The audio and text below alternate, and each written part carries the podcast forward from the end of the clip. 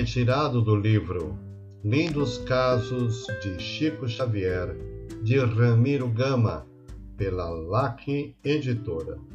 Caso número 50, Sonhando com um Lar. O Chico é muito estimado por todos em Pedro Leopoldo. Todos lhe querem bem, homens, mulheres e crianças.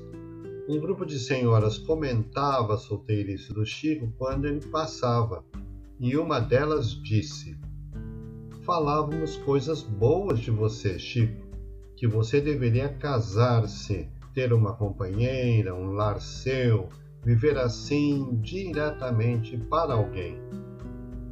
Agradeço-lhes muito, mas minhas irmãs, cada um tem a missão que pediu." Abraçou-as satisfeito e partiu. E foi pensando no que lhe disseram as caras irmãs.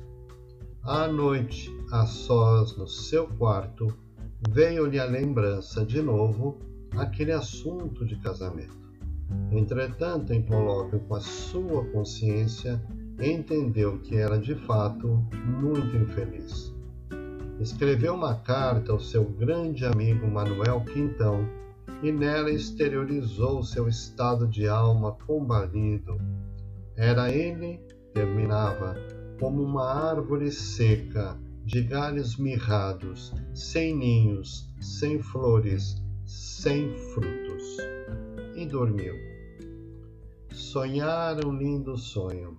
Alguém com quem conversava, certamente inspirado pelo seu querido guia, explicava-lhe: "Chico, você sabe bem entender a lição do perfume no vaso.